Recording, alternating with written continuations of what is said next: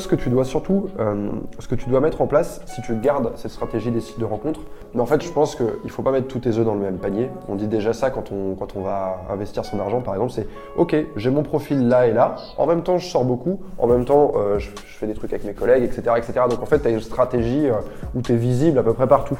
Maintenant, pour ce qui, ce qui est des sites de rencontres, euh, à toi de mettre en place une sorte de mode opératoire qui te permet de gagner du temps. Parce que tu n'as pas envie, j'imagine, d'aller dans un rendez-vous, déjà de faire ton rendez-vous, puis qu'après, bam, pas de nouvelles. Ou alors le mec, il veut juste euh, tirer son coup et euh, il va faire une tentative et puis après, il lâche l'affaire.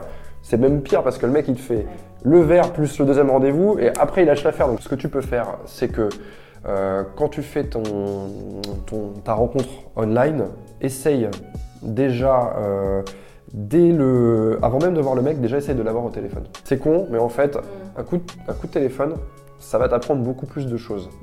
Et ça va te permettre aussi de tester. Euh, ça va éviter, euh, ça va éviter les mecs qui se désengagent, qui sont là, qui sont contents d'avoir un oui à l'écrit. Ah ouais, j'ai un oui, j'ai plein de oui à l'écrit. Il y a plein de meufs qui veulent me voir. Et puis finalement, il, de toute façon, le mec, un mec qui a 5 oui, il verra une fille. Bah oui, parce qu'il n'aura pas le temps de voir 5 filles.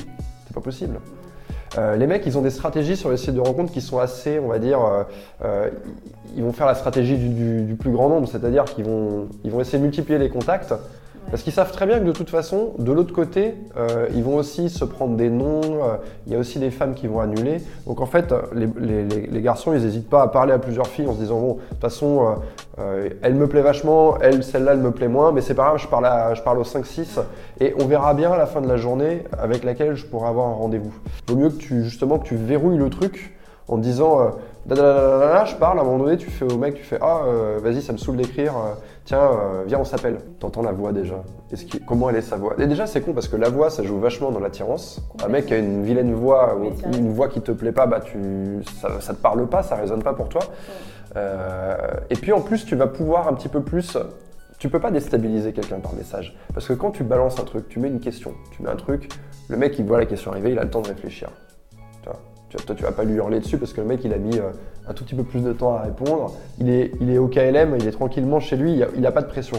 Quand tu es au téléphone, tu as une pression supplémentaire euh, qui est parfois un petit peu désagréable, j'en conviens, mais euh, justement, ça te permet un peu plus de lire finement le, mec. Et puis, ouais, toi, ça va te permettre déjà de, peut-être d'éliminer des gens que tu aurais éliminés, mais tu fais cette élimination plus tôt, donc tu, tu fais gagner du temps à toi puis à lui aussi.